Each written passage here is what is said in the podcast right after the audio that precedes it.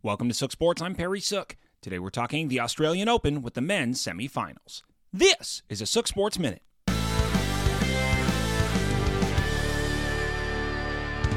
A long and winding road. Well, while I have been completely consumed with NFL football, the Australian Open is cruising into the semifinals this weekend.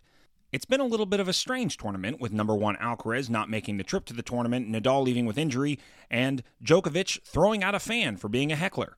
But that being said, we are down to the final four, and whatever Djokovic did, it apparently worked for him as he is into the semifinals. After winning the All American quarterfinal against Ben Shelton, Tommy Paul will face off against the Joker.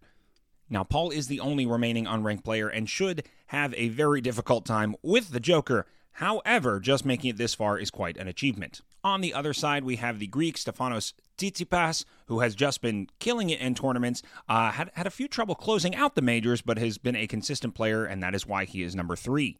Now, his opponent is probably the most surprising to me, as it is Khachanov. Not Rublev, not Medvedev, but Khachanov, the lowest ranking Russian player. However, he has played remarkably over this tournament. He did get a little bit of a break in the quarters with Sebastian Korda retiring for a wrist injury. However, he was well on his way to winning that match. So kudos to Karen Khachanov. I know there's a lot of sports going on right now, but this has been some great tennis and definitely worth a watch over the weekend.